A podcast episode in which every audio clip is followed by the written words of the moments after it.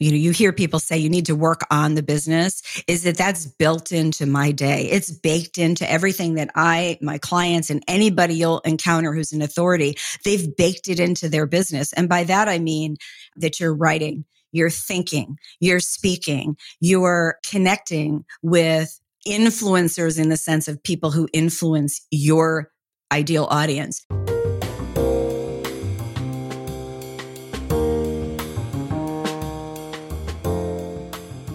Welcome to Smashing the Plateau.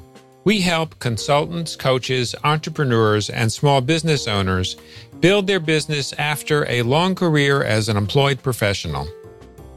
We believe you should be able to do what you love and get paid what you're worth consistently.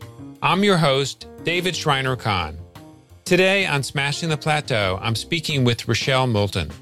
Rochelle turns independent consultants into authorities in today's episode, you will learn how to go from expertise to authority, along with big financial benefits. Stay with us to hear all the details. Are you building your consulting, coaching, or small business following a long career as an employed professional? Are you tired of trying to build your business alone? Come meet other consultants, coaches, and small business owners on Friday, August 26th at 12 noon Eastern Time. We're having an open house so that you can experience a bit of what we do in the Smashing the Plateau community. You'll have an opportunity to think more critically about your work, meet colleagues who want to support your success, and learn how a curated community can empower you to make progress toward your goals. To register for the open house, go to smashingtheplateau.com slash open house. That's smashingtheplateau.com slash open house. At Smashing the Plateau, our mission is empowering high achieving professionals to do what they love and get paid what they're worth as entrepreneurs. Now, let's welcome Rochelle Moulton.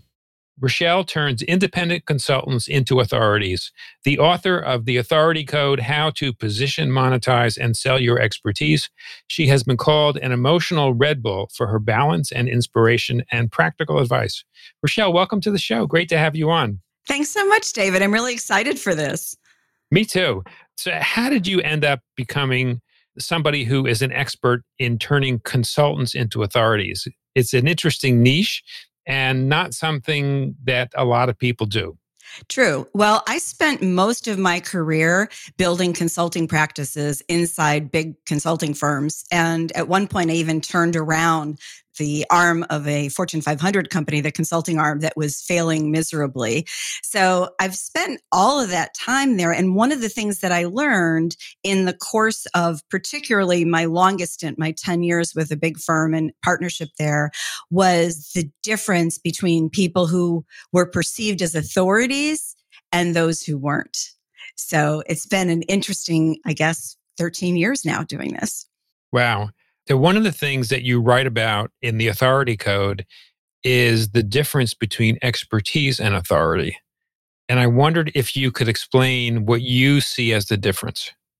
Yeah. So, expertise to me is deep knowledge. Like an expert commands deep knowledge. You know a lot and a lot about a particular area. Authority, here's the thing about authority. I used to think that authority was just about building your expertise publicly so that people would hire you or buy your stuff, but it's really about value creation. Because when you have authority, which I think of as the power to reach and influence and impact your market segment, you get to choose. You have a whole bunch of choices. You get to choose who you really care about and who you want to serve. You get to choose the revolution that you want to lead. You get to choose how you want to work so you can work in your genius zone, delivering your expertise the way that you want to, you get to really think about and balance growing revenue with also building time and flexibility so that you can create the life that you really want with this business. And then at the end of the day, you get to charge, if you want to, based on the value that you provide to your ideal clients and buyers. So when you have authority, you're always building value for your clients and for yourself. Rochelle, aren't those various attributes that you just mentioned attributes that most experts want to have, uh, particularly like I'm thinking about consultants that start their business after a long career as an employed professional, which is, you know, a large part of our audience. And I think about those folks and they they've generally worked 20 to 30 years or more in some mid to high level role. And like not not the entire career in a in a high level role but they they've ended their employed career usually in a mid to high level role and they frequently leave the corporate or organizational world because they want more control over what they do and how they do it. And it strikes me that what you just described is all about control over what you do and how you do it it is, but it's also more because the, what you say is exactly right. Experts and authorities want those same things. The authority has built a system to bring it to them. That's really the difference because you can be an expert and have 20 people in the world know who you are and what you do. And you could create a really good business if you have the right kind of business model. But authority is about spreading it further and wider. And it's more about influence because you can be the, this expert. And I would argue you can't be an authority without being an expert first. Authority is just adding some things on top of being an expert. But especially for someone who's been mid career, when you're going out on your own, any authority you've already built from your corporate life, like say doing speeches or appearing on podcasts or interviews, all of that can translate into this next thing that you're doing and help you get all of those things that you want. And yeah, control is is a big thing. I know for myself, that's one of the big reasons I started my own solo practice was control. Right. So you can have a well functioning business that is making good money as an expert, but you're not yet an authority. Yes, absolutely. And there will be people who never want to become authorities who say, you know what, I'm not interested in writing about this. I'm not interested in being on podiums. I just want to do my thing. And you absolutely can do that if you've positioned yourself appropriately, right? So that you're attracting the right clients. And if you are regularly making sure that you're, you're building your pipeline of future work. Because sometimes what happens when people first leave corporate is they get two or three assignments and they're 100% focused on that. And then when they're done, it's crickets there's nothing else in the pipeline. So as long as you build the pipeline, absolutely. One does not have to become an authority to be successful in in the expertise world. All right. So then what do experts seek when they want authority that they're not already getting if they have a well-functioning business as an expert? It's usually pipeline it's usually pipeline they want they want to have more things I, hate to call them deals but more opportunities in the pipeline so that they're not always having to go out and sell so and when i say pipeline it's having those opportunities there and it's also not having to putting sell in quote marks, sell the way we tend to think of selling, which is convincing someone to buy us. So they don't want to do that. That's the most common thing that I see when people come to me. The second, which might be true of some of your audience, is where there's a mission. And yeah, they'd like to make money from the mission, but the, the first thing is the mission. And that might be someone who perhaps has, has retired in the sense that they have an income and they've said, you know what, what I really want to do is I want to work more on X, an issue, a population, whatever that is. It's not a non for profit, but it's mission driven first. So those are the two things I, I tend to see. And what are some of the patterns that you've seen in experts that successfully become authorities? Okay, so the first thing, uh, you know, I write about this a lot in the book. I think of it as three things, right? You have to position yourself in particular and your business, right? So that you're you've got the right positioning for the messaging that you're putting together. Then you have to monetize your business. And by that, I just mean you have to have the right mix of services and products at the right prices so that you can attract the clients that you want and you can take care of yourself, whatever that looks like. You can build a hundred thousand dollar business. You could build a million dollar business. It's monetizing the expertise that you do have. And then the third piece is selling. And I use selling in a very broad way in the sense that selling is also about letting people know that you exist and that you have a point of view. And so selling is about publishing. And that's the single biggest difference. So if I'm kind of got my head down and I'm working on my business and I'm, I've got clients and everything is fine. When I want authority, the first thing I'm going to do is I'm going to start publishing because that's how I'm going to build an audience. And publishing can be, you know, traditional in the sense of something written. And uh, written is especially good for experts because it's an easy way for us to understand what you're saying and to react. And it can also be speaking, but it doesn't have to be speaking at conferences, which of course took a nosedive over the last two or three years. But it can also mean things like hosting a podcast or being a guest on a podcast where people can hear your voice and how you think about the things that are important. So it's, I think of it as becoming visible is that first step where you become willing to take a stand for what you believe in, the unique tenets of your consultancy, your belief system, and you start committing those to the public space. And the, almost the second you do that, even if the audience, you have an audience of one, like your mother or your kids, the second you do that, you start to invite comments and reactions. And so what happens is your point of view gets tighter. And it, when other people, your ideal clients and buyers buy into your worldview, they start spreading it for you. When you're selling your authority, who is the most important sales target, particularly initially? Well, I think ideal clients and buyers. That's how I would I would approach it. Later, then we can talk about, you know, an authority circle, which are people. And when I say influencers, I don't mean like social media influencers. I mean people who influence your clients and buyers to do the kinds of things you want them to do.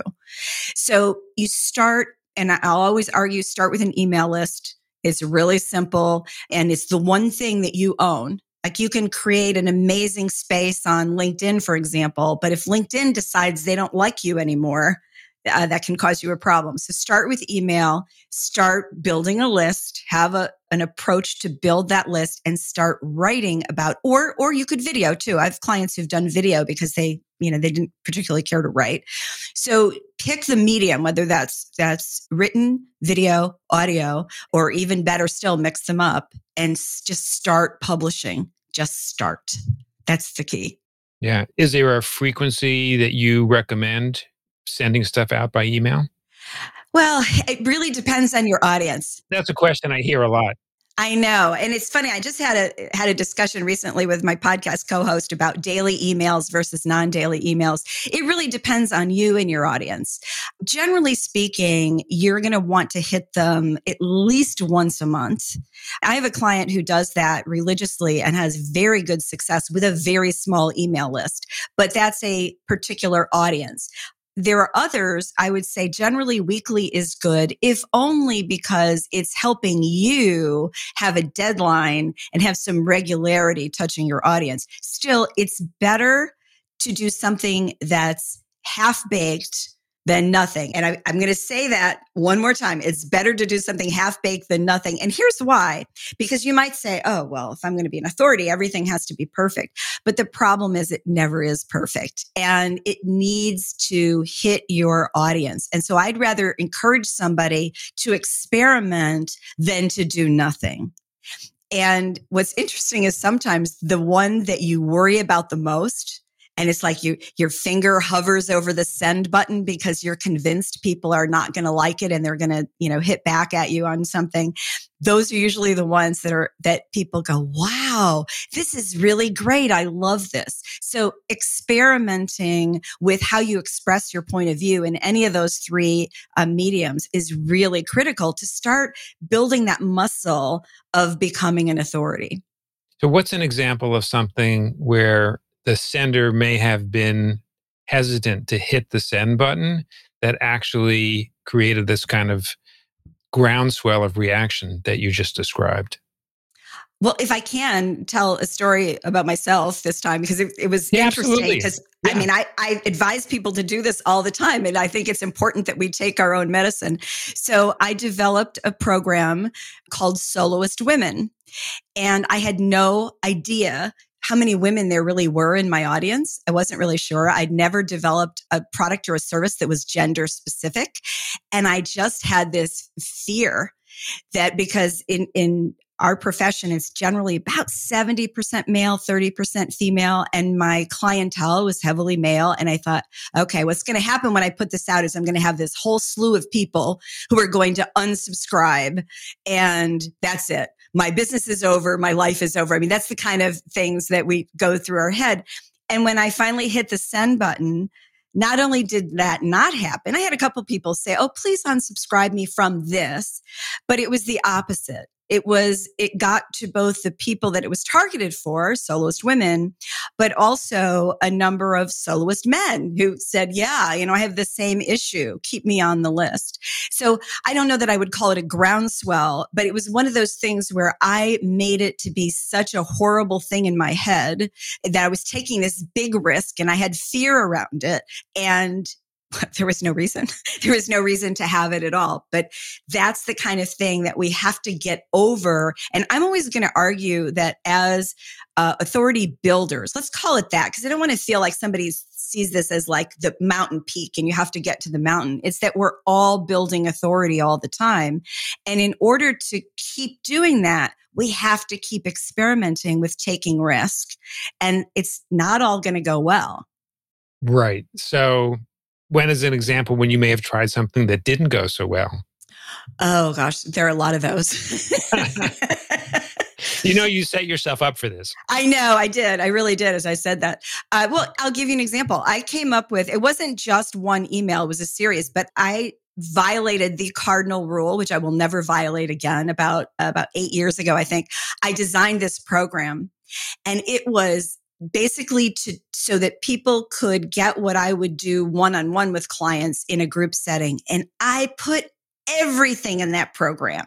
I love this thing. I had like 35 videos, I had transcripts, I had this whole thing. I built this this mecca and I had like 3 people buy it. And I was hoping to get like 50. I thought would be good the first time out. I had 3 people buy it and went oof. And um, yeah, that was not great. And when I played with it and I ran it a second time, because I thought, well, I've put all this effort into it, I, you know, I'm just going to try selling it differently. Let me play with this and see what I can do. Crickets, absolute crickets. So yeah, yeah, that was that was not pretty. I was not happy, and um, I learned from the experience. But I am glad I experimented. It taught me a very valuable lesson that apparently I needed to learn. Which is uh, do your research before you design a program and give your audience what they want to buy as long as you know it matches up with your zone of genius and how you want to deliver. Right. Ask your audience and listen. So rochelle those are actually two great examples and i'm wondering what was going through your mind right before you hit the send button in both of those cases that enabled you to actually hit the send button. In one case you had this great result. In the other case, you had something that was a little disappointing, shall we say. Yeah. Well, the the disappointing one, and it was a lot disappointing. What made me press the button there was all the investment I'd made. And I don't mean just monetary. I mean my psyche was in that. I like my I was wrapped up in my ego was wrapped up in that. So I, I had to press the button. How could I have worked on this for, you know, two and a half months, almost solid and not press the button? So it was that pressure to press the button. On the one that went well, it actually, I mean, it it wasn't very hard to press the button. I mean, I, what I said was true. All those things went through my head, but I, I had also done a heck of a lot of research. I had had uh, 13 individual calls with people in the space. They, I was getting the same message over and over again. I even got feedback that my price was too low, so I raised the price. So there was a part of me, and, and when I finally hit the button, what I said was, if there's a lot of people who don't like it, that's okay as long as the people I've designed this for do. And even if they didn't buy it, I wanted them to have a positive reaction. I wanted them to say, yeah, you know, I'm not ready for this because I had an income requirement, but I'm ready for the next one. So it was easier to hit the button on the second one, but I didn't feel like I had to the way that I did on the first one. Rochelle, how long does it take to build a financially viable authority business?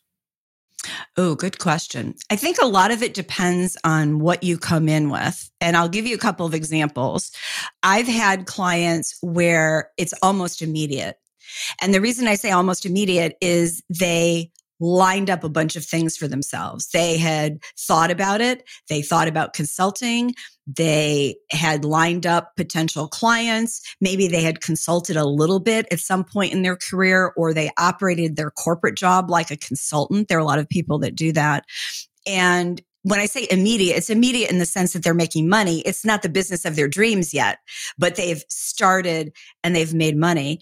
I worked with someone recently who struggled for almost three years and we worked together to better position what he was doing. But this is someone who already was an authority. And this, that's what was so interesting. He had built a lot of authority, but he had not monetized it in a way that made sense. And it turned on a dime. It was about well, I shouldn't say a dime. I didn't, I'm sure it didn't feel like a dime to him. It was about six months in total, but part of that was that they had to get used to saying the message in a different way and not gulping at the price the price that, that they now were requiring from clients. And that incidentally, that's a person who probably could break a million dollars in a solo consulting business without leverage.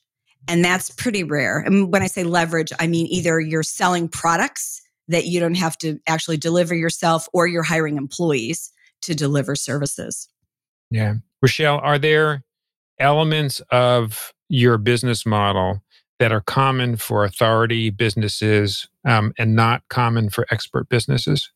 Like when you go from expert to authority, are there elements of your business model itself that are likely to be new?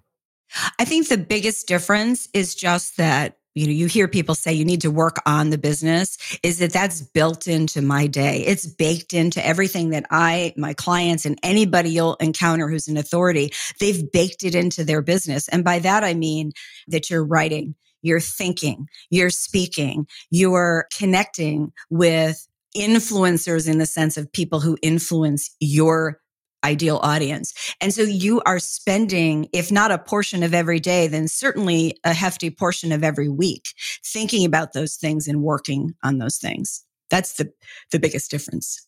Okay. And and when you say thinking about or actively doing those things, are you talking about time that you're not getting paid by clients? Yes. Yes. I mean, you, you really have to carve out some time you can't do it without carving out the time to invest in building authority. And it you can design it a lot of different ways so it can take the least amount of time possible to get the maximum result but it is it there is time that one must spend developing authority. The beauty of it is once you get to a certain point there are lots of ways you can leverage authority and then it gets easier. I think it feels hardest at the beginning because we're so conditioned to, oh, I have to spend my time. I have to bill my time, especially if you're billing by the hour because every hour has a, has a dollar value on it when you look at it that way. When you start to think, about yourself as building authority. It's less about how much you're getting in that hour, but how much you're building for the future and where you want to take your business. Yeah, no, that's a great point. Rochelle, we have covered a lot of territory in a short amount of time. We could go on a lot longer, but I want to recognize that um, people can also get in touch with you directly to access some material you have, get a copy of your book, and get in touch with you if they're interested. Where would be the best place for them to go? And uh, and is there something special that you wanted to mention with regard to this episode? Uh, yeah. So the best place to go is my website, which is rochellemoulton.com. There's a ton of free resources and downloads there. There's links to social media.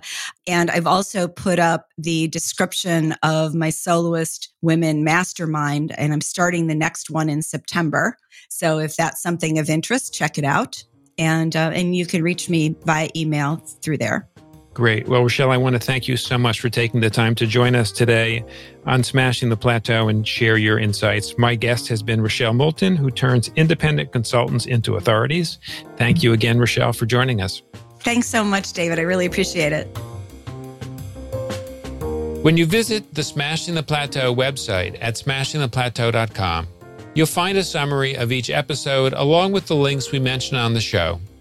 On today's episode with Rochelle Moulton, we learned how to go from expertise to authority, along with big financial benefits. Are you building your consulting, coaching, or small business following a long career as an employed professional? Are you tired of trying to build your business alone? Come meet other consultants, coaches, and small business owners on Friday, August 26 at 12 noon Eastern Time. We're having an open house so that you can experience a bit of what we do in the Smashing the Plateau community. You'll have an opportunity to think more critically about your work, meet colleagues who want to support your success, and learn how a curated community can help empower you to make progress toward your goals. To register for the open house, go to smashingtheplateau.com slash open house. That's smashingtheplateau.com slash open house. At Smashing the Plateau, our mission is empowering high achieving professionals to do what they love and get paid what they're worth. As entrepreneurs, I'm David Shriner Cahn. Thank you for taking the time to listen to our show. I'll see you on our next episode.